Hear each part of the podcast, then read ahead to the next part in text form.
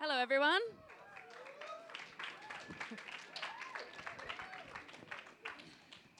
Thanks so much for coming out. I'm Zan Rowe. I'm a Triple J presenter, and um, and this is, I think, my 15th time interviewing L-Fresh. No, it's not. It's a few times though. We've had a few chats in the past, so I'm very excited to have another chat with L-Fresh. Uh, please make him very welcome. Uh, thank you. Full title: L-Fresh the Lion. Uh, a man behind two great records, the most recent of which become came out in 2016, and you might have seen L-Fresh on Saturday at Womadelaide playing on this stage here just yesterday, or perhaps you saw him stirring the pot quite literally at Taste the World earlier today. What did you cook? Uh, one of Mira's tour recipes. She led the, the session and, and cooked a, like a vegetable risotto. And did you really did cool. you help? I helped by stirring a pot, literally, like you said, pretty much. That was it. Um, all the prep had already been done beforehand. Mira was like saying to the band, it was myself, Chris, our bass player, and Dwayne, our guitarist, and she was like, "Okay, you're gonna be chopping all the vegetables," but we got there, it was already done. Free ride, it's all good. This is your first time at Womadelaide. Yep. Have you been checking out the other stages and, and, and seeing anything today or yesterday? Yeah, not yesterday. Yesterday was chaotic for us. So uh, as soon as we kind of finished, we, we only hung around for a bit before getting some rest. But uh, today got to check out the magnificent Archie Roach. Uh, that was special. Uh, you know, dis- despite the rain, it was still a, a beautiful set. And then also got to see uh, Ana on Foundation stage, which was mind blowing. That was that Ana was awesome. Tijoux from Yes, Chile, yeah. Yes, yeah. The band was fantastic, and her cadence with her raps was just yeah, it was awesome.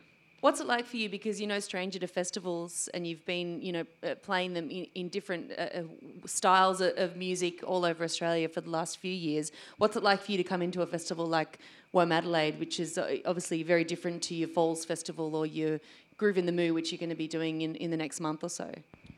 Yeah, I, I really enjoy WOMAD. Coming to WOMAD, you know, first time here, but what's special about it is I think pretty evident. It's just so comfortable getting around, and it's such a beautiful location. The people are awesome, and I love that it's a family vibe. And I think that's you know a great a, a festival with a great culture is rare. You know, Uh, often it's it's it's just about the music, which is cool, but I think what makes a festival special is when it's a lot more than that. You know, and there's something for everybody, and um, there's there's so much exploring to do. So that's what's what I really enjoy about WOMAD so far. It's been a really busy weekend for you as well. On Friday night, you were at Parramasala, which is a huge uh, Indian festival which happens in Parramatta, Western Sydney. And I was, yeah, shout outs to Parramasa- Hey, Parramasala. Sydney. It's a mouthful. uh, or Western Sydney, just shout outs to Represent, Western Sydney. represent. um, I was watching your, I wasn't there because I was here, but I saw on your Instagram and your Facebook that you invited uh, a big handful of Sikh youth to get on stage and sing with you. What, what was that song? Yeah, so uh, that was a really special moment uh, for me. It was, and, and for the group. I, it, the thought behind that was was it was two, I suppose, lines of uh, thinking behind it. One was at the start of the year, I, I was able to uh, participate in the Sikh Youth uh, Camp, which is awesome. It's a great way to kind of kick off the year, and, and volunteering there is is awesome. You know, hanging out with young people in the community from across the country, but there's also people from you know, all over the world. New Zealand, people come from New Zealand and um, Singapore, Canada. It's crazy. So that was really cool, and I surprised the kids there because I was only there for one day this time, oh, uh, one night. Sorry.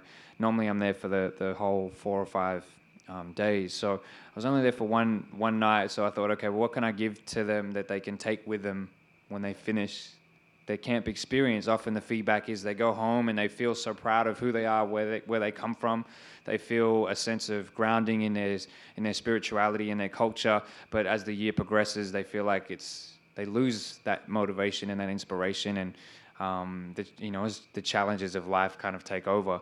So I you know I did a couple of workshops and uh, sampled their voices during the workshops. Just the things that we were talking about. A lot of it was writing it into prose or poetry and sampled their voices and then asked one of the kids who I knew was uh, a musician. She played, uh, sampled her playing the piano, and then turned it all into a song in, on the day based on what they had spoken about Uh, recorded the verses in my car, so I locked myself in the car. I'm like, that's my sound booth for, for right now, and and laid it all down, mixed it, and then played it to them uh, that evening.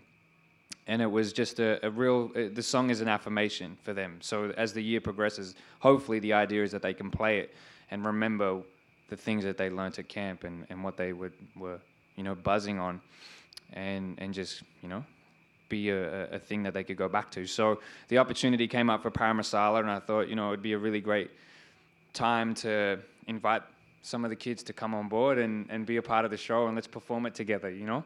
So we did that, and that was cool. Sikh Youth Australia and the Turban Shop combined to uh, organize and arrange the kids and support them on the day and their families. And uh, we had 17 kids on stage rocking that song. It was pretty cool. You can actually see the song. It is on L-Fresh's Facebook. I think you've pinned it to the top, so it's the Yeah. it's the first thing that you Yeah. see. But you do a lot of work with communities. This is not the first time that you've actually spent some time with um, communities around different parts of Australia.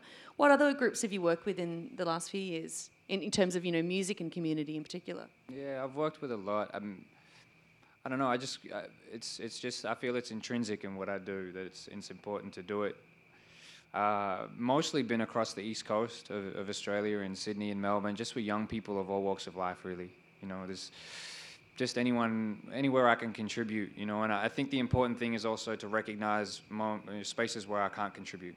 And, and that's something that you know where or where they don't need my contribution. So I only kind of, you know, um, uh, kind of go in when when it's when it's appropriate and just to work with you know whoever wants to build really and I learn as much from that experience as, as I do in kind of just sharing what I know um, and it's yeah mostly through music uh, but the focus is generally always on empowerment um, and yeah it's good vibes How do you know, particularly when you're dealing with people from different cultural backgrounds, when is the point to pull back and say, okay, maybe they just they don't need me in their face, or they can they can sort this part of what they're going through out themselves, or with someone who isn't me. Yeah, I think first and foremost in that is a understanding of where my knowledge, you know, what the limits are to my knowledge and understanding. So if I don't understand something or if I'm not grounded in that, then clearly I shouldn't have an input. You know, it's it's not my place. So I'll, that's when I'll I'll take a step back. And and you know, even in in in all of the, the work that I do, I, I I don't necessarily lead in a sense of like, okay, this is what we're going to do and this is how we're going to do it. It's like, okay, what do you want to do and how can we achieve it? And what are your goals and how can we find a way to collaborate to get to wherever that space is? Uh, and so it's, I suppose it's a bit of a different approach, but uh, it's it's tends to be the most fun. you know. And volunteering is obviously a way for you to give back as an individual, as it is for many people to volunteer. But I think that uh, most people who do volunteer would tell you that they get a lot out of it personally. What does it give you when you're working in different communities? it keeps me grounded you know it it it, it, gives me a, a, a sense of knowing that uh, you know and a reminder of hey I'm, I'm playing a role just like everybody else. And uh, it kind of you know gives me a chance to learn about other people and who they are where they're from. It gives me a chance to appreciate different ways of thinking about things. And um, you know it's again it's just a fun experience you know just hanging out with people is is a vibe you know whenever you get the chance to do that and you're able to build towards something it's it's always really exciting Well, your background uh, and you know you, the, the way that you live is as a Sikh Indian. You're a, a, pra- a practicing practicing Sikh. What are some of the common narratives for anybody who doesn't know much about your religion? What are the stories that flow through that? Is that a too big a question? Tell us the whole story. the whole story hmm it all started when Once upon a time. Yeah, look, I, I think a good starting point that I like to to to go to is just kind of the the very very basic foundation principles, and then the rest kind of stems from there. Sikh um, practice is by choice, by individual choice, and it's a discipline. So it's almost it's it's tough talking about this stuff because sometimes there are tran English translations of things just don't do it justice. But uh, it's almost like you opt in at certain points, you know, and you kind of it's up to the individual to to discover self. So to the word Sikh in a very basic translation is to be a student. So to be someone who's who's constantly learning. The, the the core principle and belief is that there's one God and God is existent within everything and everyone. Um, and that's not just here on earth but across the universe and you know um, that everyone has access to um, that level of connection to God regardless of who they are, where they're from, what they believe in, what language they speak, that um, we may have many different names for God, but it is the same, same um, thing. That God is so that we exist within it, but also, you know, so then to, to try and fathom it is is is beyond our human comprehension to be able to do so. Um, but to just appreciate the wonder that is, you know. So there's there's there's that as a as a core belief, and then there's three foundation principles. Uh, one being to um, always remember that presence of God in everything and everyone. So we do that through meditation. Uh, and that's as simple as remembering the name of God and whatever you choose, whatever name you choose, um, and to repeat that. So it's a constant know, remembrance, you know, and, and that's something that you, you can do in everything that you do. You know, it's it's. I often find that, for example, um, you know, exercise is meditation and it provides me an opportunity to reflect as I'm exercising and and to, to constantly be meditating or chanting in my head, um, walking, running, whatever it might be. You know that it's it's it's a part of everyday life. Um, and then in a more practical sense, when you're conversing with people, to recognize that they are also of that same essence, and to remember that when you're engaging with people or animals or whatever it might be. The second principle is to um, work hard and to earn an honest living. So by that it means you know what you do with your hands is it needs to be a positive thing. It can't be something that ex, you know exploits others or other living things or there's something that must be honest. And then the third part of that is the third value is um, service, serving the community that you're in wherever you are and playing a positive role. So uh, those three tend to be the, the core foundation principles of Sikh doctrine and, and belief. And then the rest is kind of, you know, you're learning as you go and, and you just kind of build. I was going to ask you what it involves day to day, but it feels like it's interweaved into everything that you do and every choice that you make. Yeah, most definitely. You know, um, so when people, I don't know, when people kind of point out, you know, I, am a I'm a Sikh rapper, or do, does my does my, you know, faith practice influence my music? And it's kind of like, well, I suppose inevitably it, it, it, informs everything that I do. You know, subconsciously, it's just the way that I was raised and and and what I've been training in, so to speak.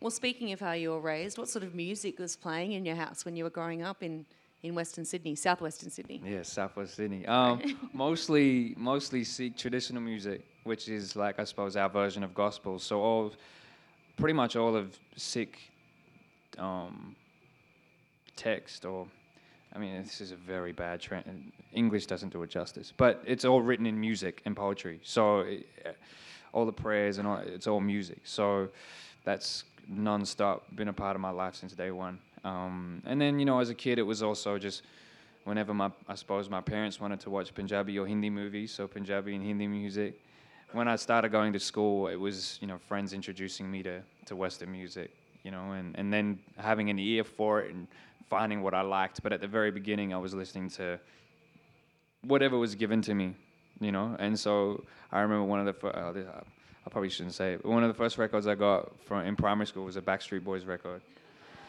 Um, no shame. You know. That's so, fine.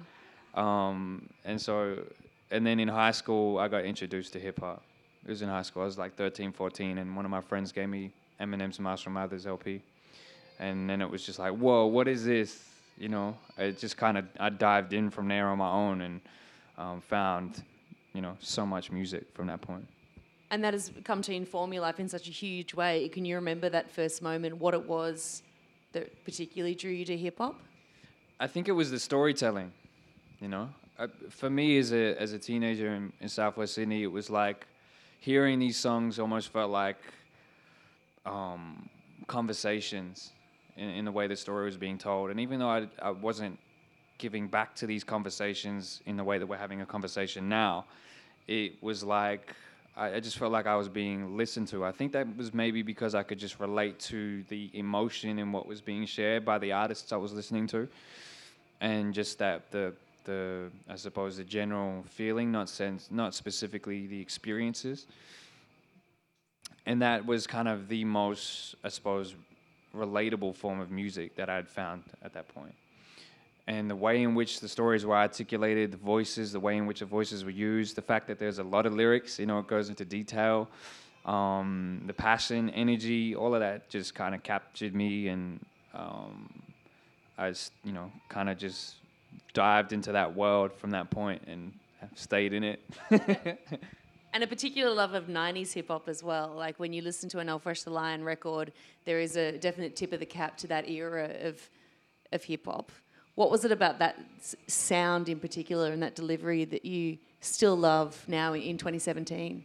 Yeah, I think it's kind of like a mixture of um, just fun and dope lyricism, you know, and and a lot of kind of lyrics that made you think about things, um, while also making you feel and wanting to get up and move. You know, I, I like that tradition in music. Do you think that also that just that I guess the playfulness of '90s hip hop and that melody uh, suits the style of music that you do a, a, lot better? Because there's obviously a lot of hip hop that is a lot darker um, and doesn't have that same sense of hope. Do you think that that melody is works well with the kind of stories that you're trying to tell? Uh, you know, uh, generally speaking, probably every song's different. You know, like there might be songs. You know, on the new record, there's a song called "Be Cool," which has no melody, but it works. You know, so it, I just yeah, if it feels good, it feels good. You know, whether there's a melody or not. But most of the time, we tend to start with a feeling or a vibe, which you know. Um, in mo- most cases, is informed by some sort of melody or chord arrangement of, of some sort. What did your parents think when you first started making your own hip hop? Yeah, good question. Um, I, I think you know they were pretty supportive from the get go. They they kind of were intrigued by my passion for music. It never really got in the way of what I was doing, you know. So they were happy that I was at school. I was doing pretty good, um, and that it wasn't distracting me from anything. If anything, it gave me more focus. So, you know, I remember the first public gig that I did outside of school was at a gig in Campbelltown called Fisher's Ghost or Fisher's Gig, and uh, I had made my first demo CD, which had five tracks on it, and my dad um, took me to the uh, a place to get it pressed, and we didn't know where. We didn't know how to do any of this stuff, really. It was just whatever I had figured out, and this was how to do it. And so we just traveled like an hour and a half or something to go to this place to pick up. You just like Google, where do you get CDs pressed? Pretty much. Google was my best friend. I didn't. No one told me how to do any of this. So, um, yeah, we we drove rid- ridiculous amount of time to find a place. I bet you there was probably like one like ten minutes away. Um, but we, we found a space and dad, you know, put out the money for it and we got 50 CDs pressed and, well, copied and, and, and made. Uh, but the way that it was done was because I didn't get the minimum amount, like the bare minimum amount that you, you're supposed to get when they do everything for you in terms of like the packaging and, and all that sort of stuff and putting it all in was like a 100 or something. I was like, oh, I was like, I can't, I just didn't want 50. So they, they copied it all to a point and they printed everything, but you had to fold all the paper and stuff yourself. And I remember that the first gig at Fisher's gig, my mum and my brother in the car folding the liner notes and sliding them into the CD. And it's, it's really cool because I'm like, okay, well, that's, that's, that's an awesome memory to have of, you know, your fan. Well, it probably means I was a bit of a, uh, an asshole for not doing it myself, but excuse my language, but, you know, but you know they they they did it you know and it was really cool and sweet of them to do that. And so you know that my parents have been pretty supportive from the get-go. I suppose the challenges came when i finished university um, with a law degree and an arts degree and i said okay well now i'm going to do music full time and they freaked out a little bit. So you are joining the uh, many thousands of lawyers around Australia who actually don't use their degree for what they were supposed to. my argument is i use it in a different way. Yes. It you know it's a way of thinking and it's informed a lot of what I do. Well, not a lot, some of what I do, but you know, who knows when it'll come in handy. You know, it's nice to be able to float that around when you're in business negotiations. And you're still arguing, aren't you? You're just arguing, arguing in rhyme and in Yeah. song. Well, yeah, to some degree, yeah. What were those early lyrics like? The very first pressed CD, those 50 copies. What sort of stories were you telling then? Yeah, one song that kind of comes to mind is a song I wrote called Childhood Memories, and it was really just about growing up in Western Sydney and what that was like. Um, I was very much influenced by Tupac at that point, so my style was, I literally bit his style. You know, and uh, it, it was, it's still a, you know, still a good memory to have of that song. It's, uh, it's, it's a good vibe. So we were so inspired by that Tupac Changes song. So it's a piano, um, you know, progression, just drum and rhyming over the top of it, and that was pretty cool. That was the first song I recorded in a proper studio, uh, and that was good fun. And then other songs on there, I'm trying to remember. Uh, I think they were just general ref- reflections of where I was at that point in time. Um, yeah, there was nothing kind of really stands out. I wasn't really kind of.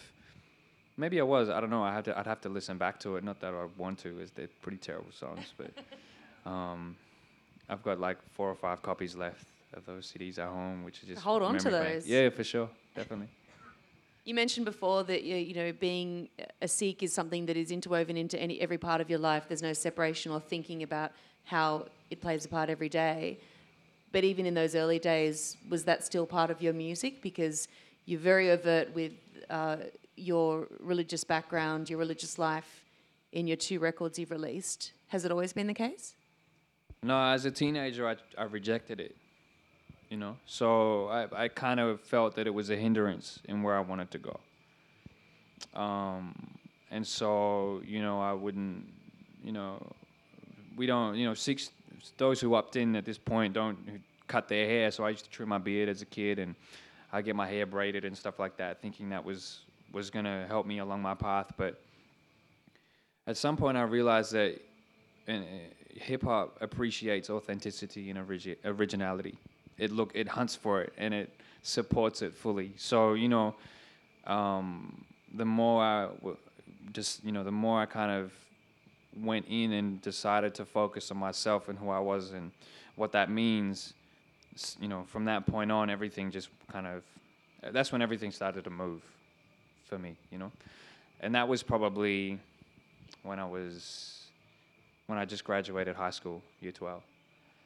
Um, at that point, I was like, okay, I feel like I know what I need to do and where I need to go. So put my head down and focus, and let me just get better at what I do and understand who I am, and um, just go.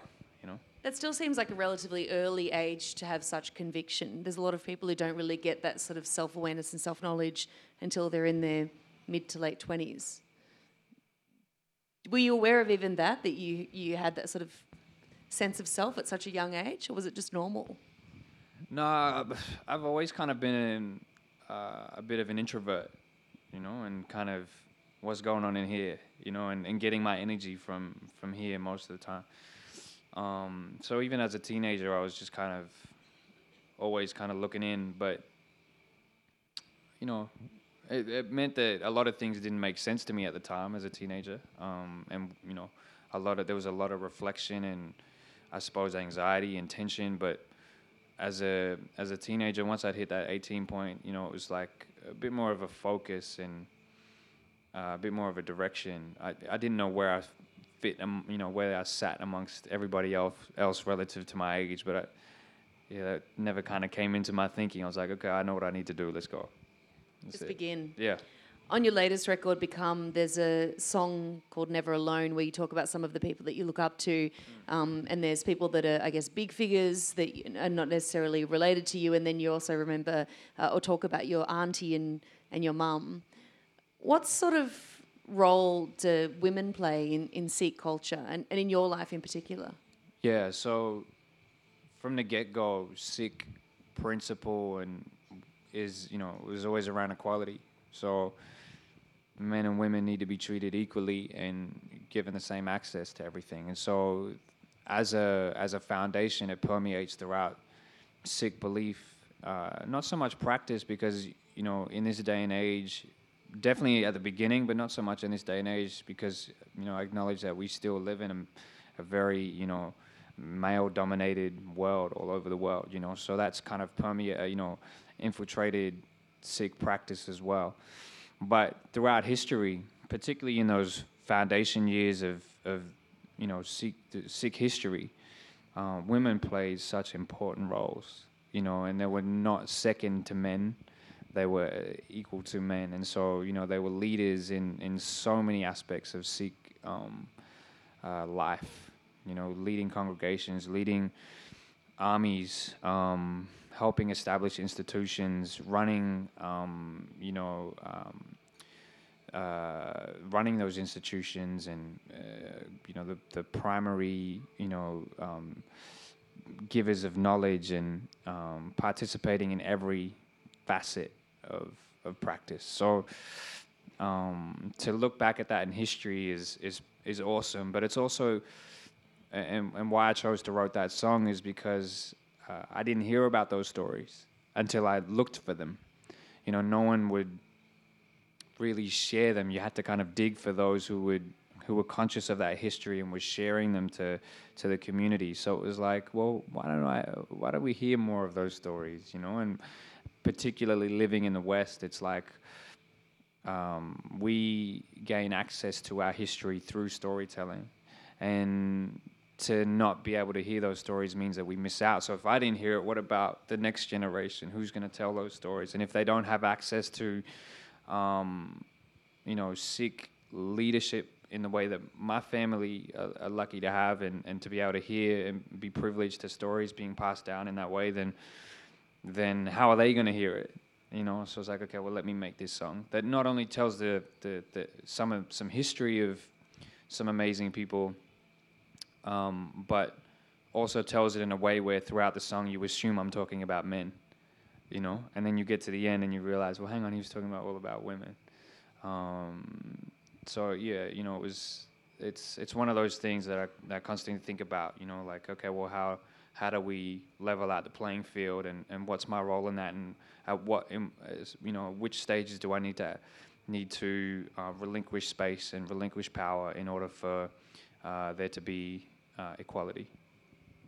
It's interesting to, uh, I guess, think about the sort of people that come to your show because there, I imagine, would be a lot of people in the crowd who had never engaged in any sort of Sikh culture, and you're telling these stories to an audience that is hearing them fresh for the first time. How do you kind of approach that as a performer? And you, you I guess, getting in from very base level of absolute ignorance to what you're talking about and then at the same time you have these stories that you're telling from a perspective to a community that has only heard one side of the story as you hear there. Like it's it must be a very broad audience to perform to. Yeah but it's awesome. You know this is really cool about it. You know it, i don't overthink i don't overthink it. You know it's one of those things just like let's just um, as a as a group collectively myself you know and, and with my band on stage it's like let's just do us fully. And you know the way that we are as people will, I suppose, naturally come across on stage, and, and that is that's the, the, the beginning right there. You know, and it's you know when, when we play, it's it's all about good vibes, having fun. So you know, we hope it's a welcoming space, a safe space, and and one where people can be themselves without hesitation. You know, so if we do that on stage, then hopefully it'll be reflected in a crowd. So you know, we don't overthink it to the point of okay, well, how do we, you know, make people feel? Let's just do us, and you know, hopefully it's mirrored. You don't have a manifesto that you run through behind, you know, backstage when you're thinking about how you're actually going to do this. No. no. what do you see in front of you then, if you're talking about transforming that space? Because if anybody has ever seen L-Fresh the Lion, uh, maybe saw him yesterday, maybe going to see him tomorrow with his wonderful band. Uh, the space in front of you does transform. What's what are you seeing from the stage? Yeah, look, I w- just reflecting on yesterday's show, you know, that was really cool. That was a really fun show, and it was just seeing the the energy, I suppose, develop throughout the course of the show, and the numbers kind of grow, and then you know, seeing what songs was having certain impacts and and where the peaks were, and uh, seeing a lot of smiling faces is always a good thing. uh, and you know, seeing a lot of kids is really cool. You know, because we don't often get that opportunity to perform in front of an all ages crowd, and to so to see young people get down is is so heartwarming. It's so much fun, and uh, you know, it's so you know, we just kind of it's like okay, being on stage. How do I take all of this in and just appreciate the moment and stay present enough to hopefully acknowledge the presence of everybody there. You know, I'm, I'm guaranteed I'm I, am i am not able to to do that every time because I get caught up in you know a, you know particular things or kind of just get lost in here. But um, it's just trying to to stay present and and and and just you know admire it all because it's pretty special view from from on stage. Um, and every show is kind of different.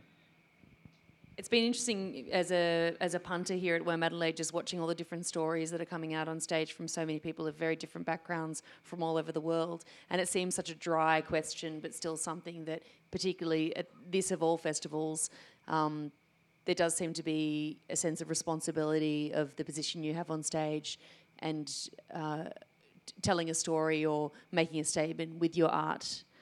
I know that you don't have a manifesto backstage before you go back out, but do you think that think on that and does that weigh on your mind when you're thinking about the music that you make and how you're a representative of a of a you know a minority Indian community? No, it kind of goes back to what we spoke about earlier, I suppose, in that you know. Um, being a, I suppose a Sikh just comes across in everything that I do, and so it's it's it's inherently a part of the music and informs the songwriting process to some you know on a subconscious level, I suppose, but it's just it's just a part of everything. So you know that idea of doing something.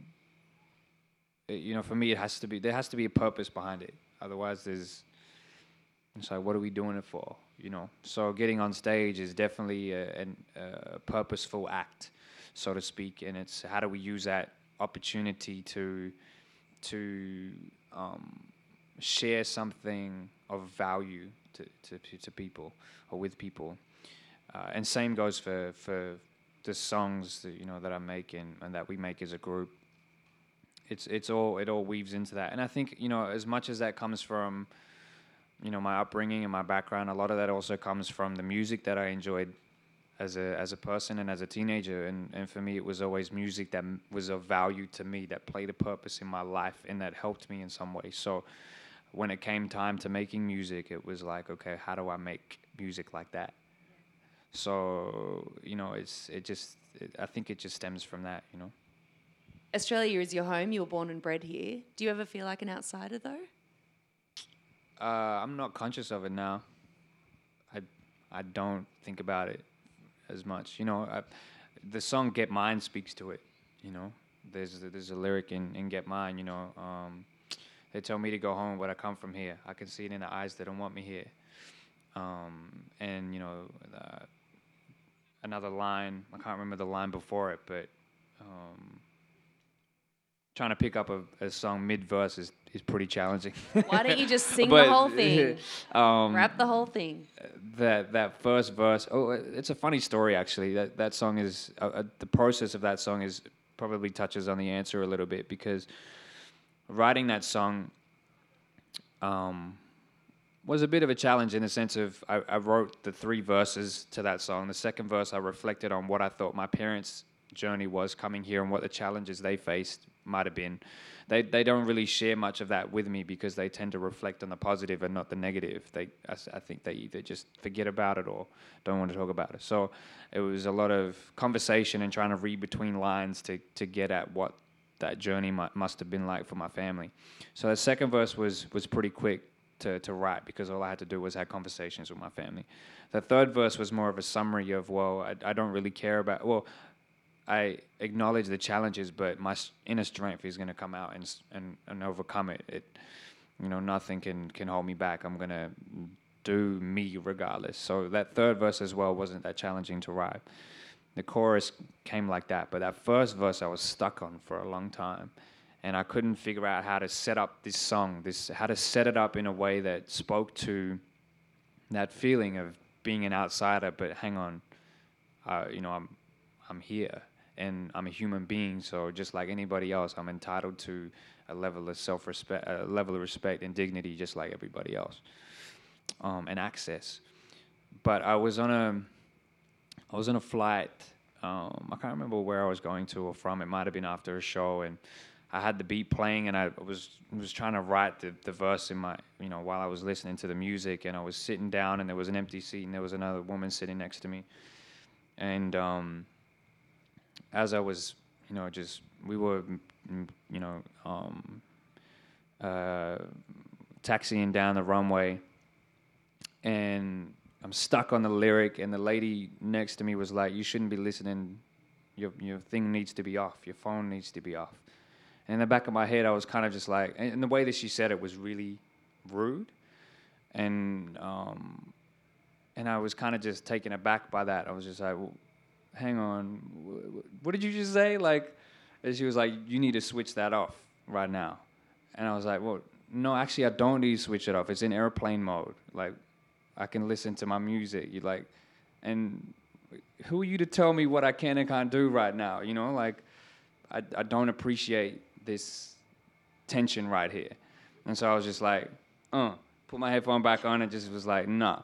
And then, you know, as the as we were taking off, you know, there was another ethnic couple sitting in front of us, and she was one of them leaned their seat back just as they were able to, and she started kicking the seat, and she was like, "Oh, these people," and you know, just really, I just felt like there was a lot of racial tension there, and so I'm like, there's a fire in my chest, man. I feel it there, you know. And then the verse just came out like that because it was like, okay, well, you know, got me feeling like a second class citizen. Like that, that's some in sense of entitlement that you have to be able to feel like you can tell someone what they need to do and they have to do it because you said it. It's like I, I'm I'm following the rules. I know what I'm doing. You know, like come on.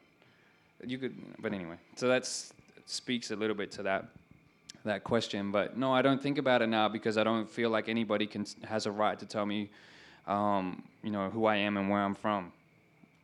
That's I know that. I really wish that you'd rap that at her, just like as soon as you wrote it. This is dedicated to you. And then it became like a music video. This was all playing in my head while you were uh-huh. saying that.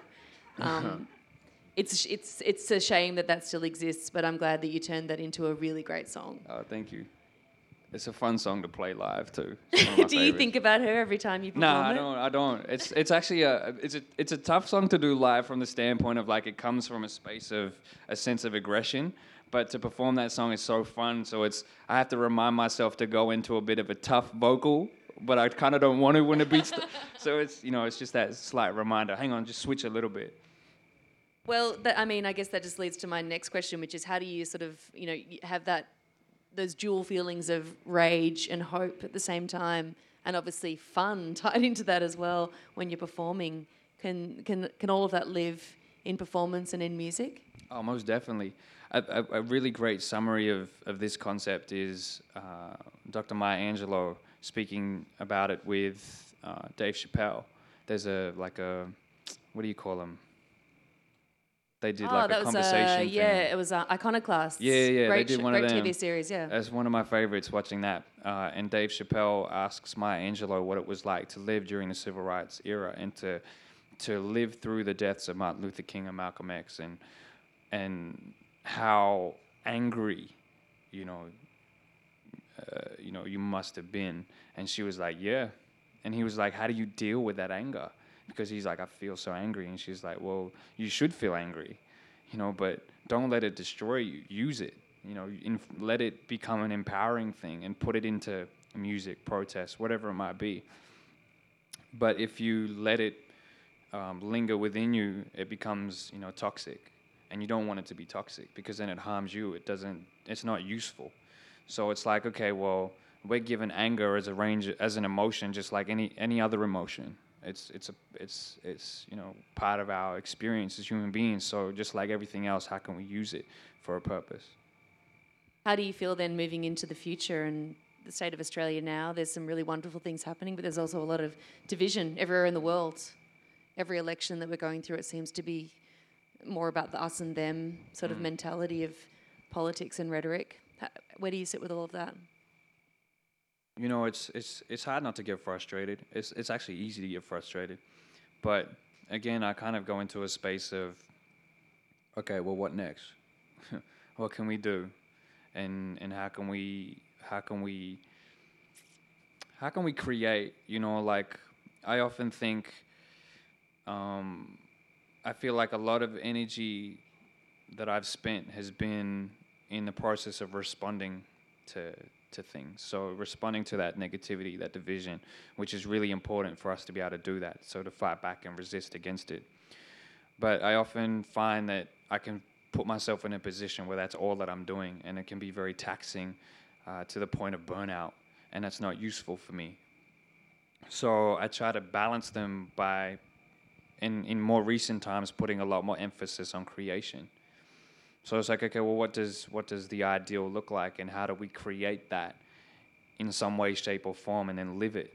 And you know, I'm just thankful that I'm able to express it through music and then through action on stage because that means that we're living that creation, you know, and it's it's it's reaching people. We have a platform to be able to share it. So if you know, I'm like my thinking is if I can spend a lot more time on creating stuff then hopefully that will just keep building and building and building and building and outweigh that that negativity, you know.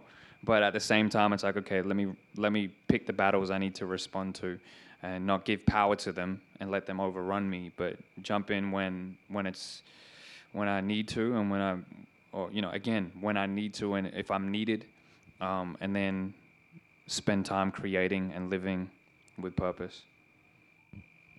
That's a good life model for everyone, I think. Um, I think that we've probably got a little bit of time for some questions from the audience. There are a couple of microphones that are around. If anybody, I can't see very well, but does anybody have any question? If you want to raise your hand, anyone?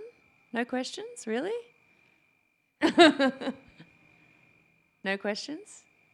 Okay. Well, I was going to ask you if you. Oh, there is one down the back. Okay, here we go. How old were you when you started rap?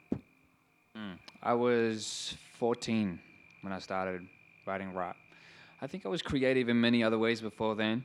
Uh, as we were watching Ana before, I, I, I, shared a fun fact to to Luca and Mira and told him that I used to play the trombone in primary school. So uh, is know, it really hard to play trombone? It seems very hard. Yeah, it was pretty like a guessing game.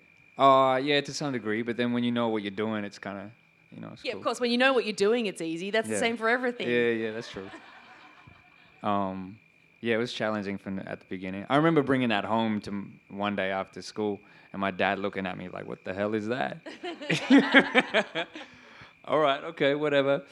Um, so yeah, I played the trombone for a little bit, and then um, I also kind of learnt just musical theory and and how to a little bit of musical theory and enough to be able to play, you know, stuff on the keyboard and and the guitar, and so that was a part of, I suppose, that as well. And my dad taught me how to play the tabla, which is like Indian hand drums.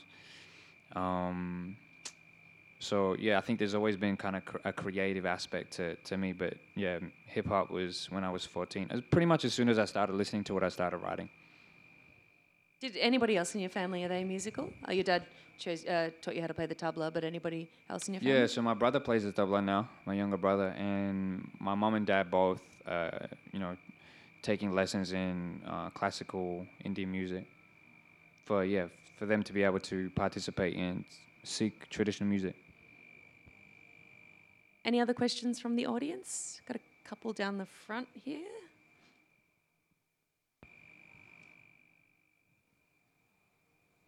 Uh, who are your favorite artists or like who influences the music that you write? Yeah, great question.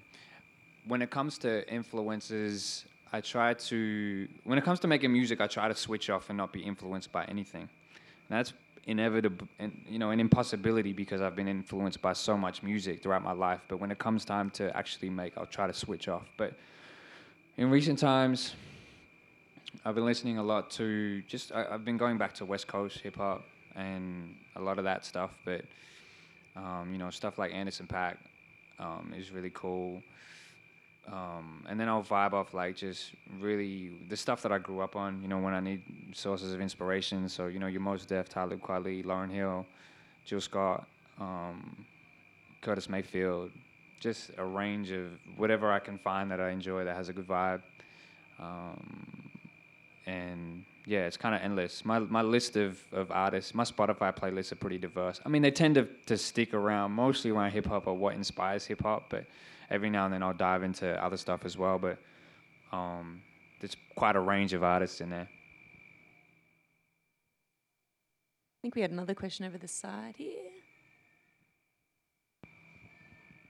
Um, I'm just wondering how you think we can engage the young people of Australia and the rest of the world. Um, I work as a journalist, and it's really hard to get people of a younger age interested in certain topics, and you do a really good job. And I think there's a lot the rest of us can learn. So, do you have any advice? Yeah, that's a really good question, an important one for sure. Particularly considering you know next generation or our leaders. You know, as cliche as it is, it's, it's just a reality. Um, I think the answer to that is just to ask them go straight to them and engage them and let them lead. You know, they, they have their ideas. That you know, they, they know so much more than what we probably assume they know, and um, just yeah, provide space. I think that's that's a consistent for not just with young people, but any kind of group you're trying to engage. I think it's give them the space, give them the tools, and let them go. You know, and they'll they'll lead. They'll they'll show you what you want or they'll surprise you and give you something that you probably didn't want but what you need. Is there another question? Is that someone with their hand up? Yeah, it's a couple oh. here. Oh, okay. Sorry. Go ahead. I Hi. can't see those past Hello. those lights. Sorry. Hello. Um, can you tell me how you met your other band members? Oh, that's yeah. That's that's a long story. But um, uh, the short the short version, I first met my guitarist Dwayne, Chris, bass player, and Clinton, drummer. Uh, probably when I was early 20s. At um, you know, it was one of those vibes where I just started to really pursue music on a live in a live setting and, and was moving towards wanting to pursue music as a career. And one of my mentors at the time suggested I get a band together, and he was like, "I got the three people that you need." I'm like, "Okay, let's let's do it." He put a rehearsal together, and we just got together and jammed, and it was really really cool. It just worked. But I didn't use them straight away uh, for live shows. I kind of we developed and rehearsed for a number of years before we actually did a show together, and that was because I just felt like I needed to develop as an MC first, and so I needed to put myself in positions where I was uncomfortable on stage and I was by myself, no DJ, no band, and just test myself so I could develop the skills to be able to engage an audience effectively on my own. Uh, then we started to play a couple of gigs together. At some point, I was uh, gearing up for my first headline show. And I had in my head a vision of what I wanted for the band in terms of just expanding it. And uh, I had met MK1, my DJ, through community gigs and, and shows. And I'd met Mira, uh, Hype MC and vocalist, uh, at a radio interview. So she was a co host for a radio show that brought me in for an interview. And then I saw Mira perform with my DJ MK1. They've been working together forever. I, I, saw them play a show at a at a youth camp, and so I was just like, okay, I need to. I wanted to expand my band for that headline show, and I, I put together a list of who my number one preferences were for DJ and and vocalist, and it was MK1 and Mira, and I didn't come up with number two for I, for either of those lists. I just reached out, and they both said yes. So uh, we've been as a band together for five, six years now, and it's so much fun. They're just the most awesome people to hang out with, um, which is I think the most important thing because being on stage is really you know an hour max. You know, uh, it's the least amount of time you actually spend together. You know, you spend more time preparing and hanging out than you do actually on stage. So. Um, all that other stuff is actually really important. So they're just a great bunch of people all you know living with such purpose and passion and um, doing amazing things outside of being in the band that uh, it's it's a privilege to be able to perform with them. Got a question up the back there. Hi, um, we saw you perform for the first time yesterday, and I just wanted to thank you for an amazing show. Oh, um, I'm a bit curious about your name and uh, the name of the band, and I'm wondering if you can um, share some information with us about that and what it might mean? Yeah, great question. So the band doesn't have a name, unfortunately. We haven't been able to come up with a name for the band as a collective. What about L-Fresh the Um, Lion and the Cubs? you can But you can use that if you want. It's a really they're, cool they're, name. They're, they're not. They're all older than me. I, I can't call them. no one can tell when they're that far away. Um, so yeah, we, we haven't come up with a band name, but uh, L-Fresh the Lion comes from. It's a bit of a story. So when I first started making music, it was really just for myself. It was a hobby. I didn't really share it except with maybe a handful of friends in school. Uh, at some point, via their encouragement, uh, I felt confident enough to be able to put it online, and I need, you know, I felt like I needed a stage name for that. And uh, hip hop has a tradition of, you know, people naming themselves or being given a name that reflects aspects of their personality that they want to, they want people to acknowledge. So my name at the time was Fresh MC, and Fresh came from just a friend in high school, just kind of, that was his compliment for whatever I was showing him but I turned it into an acronym, which is why the name is always in caps. And it's forever rising, exceeding sudden hardships. So this idea of always being the best version of yourself and uh, was really important to me, particularly at that time. But you know, ever since, it's like my reminder. Uh, so fresh was that was my definition. Then you know, I got rid of the MC thing because at some point I, I kind of realized I wasn't just rapping. I was also making the beats and stuff like that. So it was more than just an MC, and I, I wanted to incorporate my culture into it. I got to that point, as we spoke about before, where I was like, okay, well, I need to do me and not be, you know, I need to bring that out more. So I, it became L-Fresh, and the L stands for lion, and that comes from uh, in Sikh. Um, uh, uh, culture, women are given a surname or middle name Kaur, which translates to princess or royalty. Men are given Singh, which is lion. And the reason for those, just very briefly, uh, is uh, in Punjab at the time, and even to this day, your surname indicates your social status and class status in society. So when Sikhi, Sikhism came about, it was about eliminating those those barriers and, and, and trying to hammer home that point of equality. But you couldn't do that when you lived in such a strict caste system. So it was like you you become a Sikh, you abandon your surname, and it's just such and such Kaur, such and such Singh, and you are royalty, you are lion, you are you are beyond the ca- the class and caste system.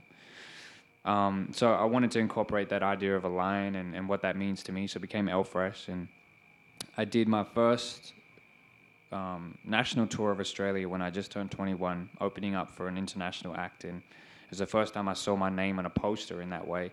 I hadn't put out any any music commercially, so I knew that going into the, the tour, that people were not going to remember my music. They probably wouldn't have been able to find it because it wasn't released. But I wanted to give them an experience that they would remember. And so what we did during our set was halfway through the performance, my DJ would play lion roars on loop, and I would pace like uh, on stage in a figure eight, like prowling like a lion, for like 30 seconds, 40 seconds. It was like hella awkward, but it it, it, it worked. It worked because um, people remembered that moment. Um, I, I remember bumping into like bouncers at the Enmore Theatre, which is where one of the shows was, and they're like, "Yo, lion!" And I'm like, "Oh, cool, it worked." You know, like that was really cool. Um, Very good personal branding. yeah, pretty much. But then there was a flaw to that, and this is where this is where the name change came because there's a flaw to that because people, I, I figured afterwards, people would search for, you know, lion or rapper or something or whatever, or, you know, on Google, but they wouldn't be able to find it because L was too subtle. You know, L it's it was, it was yeah way too subtle. So two things for that. Hip hop is not subtle; it's in your face. But also that was stupid of me. So it was like, okay, it needs to be L-Fresh the Lion so people can find it. So you're actually like ATM machine. You're Lion Fresh the Lion. yeah, pretty much. Yeah. Double it up. Let's double it up. Why not? Uh, Just t- talking about the caste system in India. Have you ever performed in India? No, I would love to. If anybody could hook that up, let's make it happen.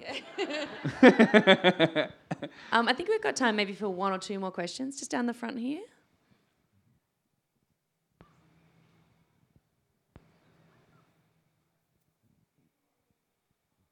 What's your actual name? Good question. Yeah. So my first name is Sukhdeep, which means to be a light for peace. It's a very fitting name. Do we have one more question up the back? Hi. Um, it, when you reflect on, you know, growing up and your high school days in Southwest Sydney, it sounds like you had a really great time. So, what was that like for you? Because high school is usually a nightmare for people, and especially growing up in in Parra and in Western Sydney. What was that like? And it seems to have had a good influence on you. Well, it's what you take from the experience, right? Um, I hated high school. Um, there's a lyric in one of the songs on Become, a song called Black and White, where it says, I had a teacher in school that used to tell me to smile. Uh, I had a teacher in school tell me I should smile more, and my reply was, There's not much worth smiling for, you know? And that was a high school experience.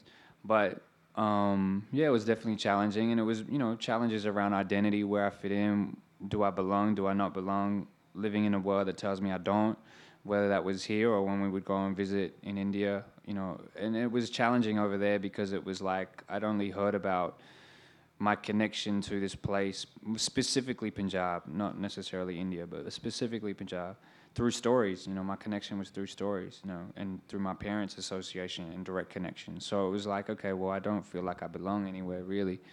So it was really challenging as a teenager, but you know, again, going back to where we started, it's it's what you take from it and how you build, you know, and and uh, you know, all of that stuff was learning for me and still is learning. Um, and it's yeah, it's definitely informed, you know, who I am and what I do. So I, t- I feel like I take Southwest Sydney with me everywhere I go, you know, the the good and the bad. But um, I like to reflect just the good and you know address the bad when I need to. But like we were saying before. find a space to create and create the ideal if possible. Otherwise, if we need to address it, then let's go in and address it properly and tackle the root causes and all that stuff. But um, yeah, I love Southwest Sydney. It's home. I still live there. You know, I lived in Melbourne for a little bit, but I've gone back to, to Southwest Sydney, and yeah, it goes with me everywhere. What's next on the horizon for you? What does 2017 hold for L-Fresh the Lion? Yeah, we go to Canada soon for Canadian Music Week, which would be awesome. And then we come back and do Groovin the Moo, the Groovin the Moo tour. And then after that, we'll figure out the rest. Um, I've been doing a lot of work kind of behind the scenes on a bunch of different things, hopefully for this year and, and the next couple of years. But um, I feel like I just have a lot to learn, uh, a lot more to grow, and just get better. I just want to get better at what I do, you know um, so I can keep coming out and smashing it and, and having fun with everybody, you know. So yeah, just getting better. Uh, I can, yeah, definitely uh, to talk to that when you ever, whenever you see L-Fresh the Lion on stage, you can tell this is a guy who doesn't ever settle. He's always trying to make the next performance even better than the last. If you For missed sure. out on him yesterday, he is playing one more time at Womadelaide. Uh, tomorrow on stage three at 4 p.m. And I highly encourage everyone. I think it's going to be a little bit sunnier tomorrow. Yeah, I hope so. So uh, we, yeah, um, get we're, out there. We're changing the setup a little bit too. We had a few surprises that we weren't able to showcase yesterday, but um, so it'll be it'll be quite different from from yesterday. Oh, cool. So if you saw him, just go and see him again anyway. And please um, join me in thanking L-Fresh the Lion. Thank you all so much.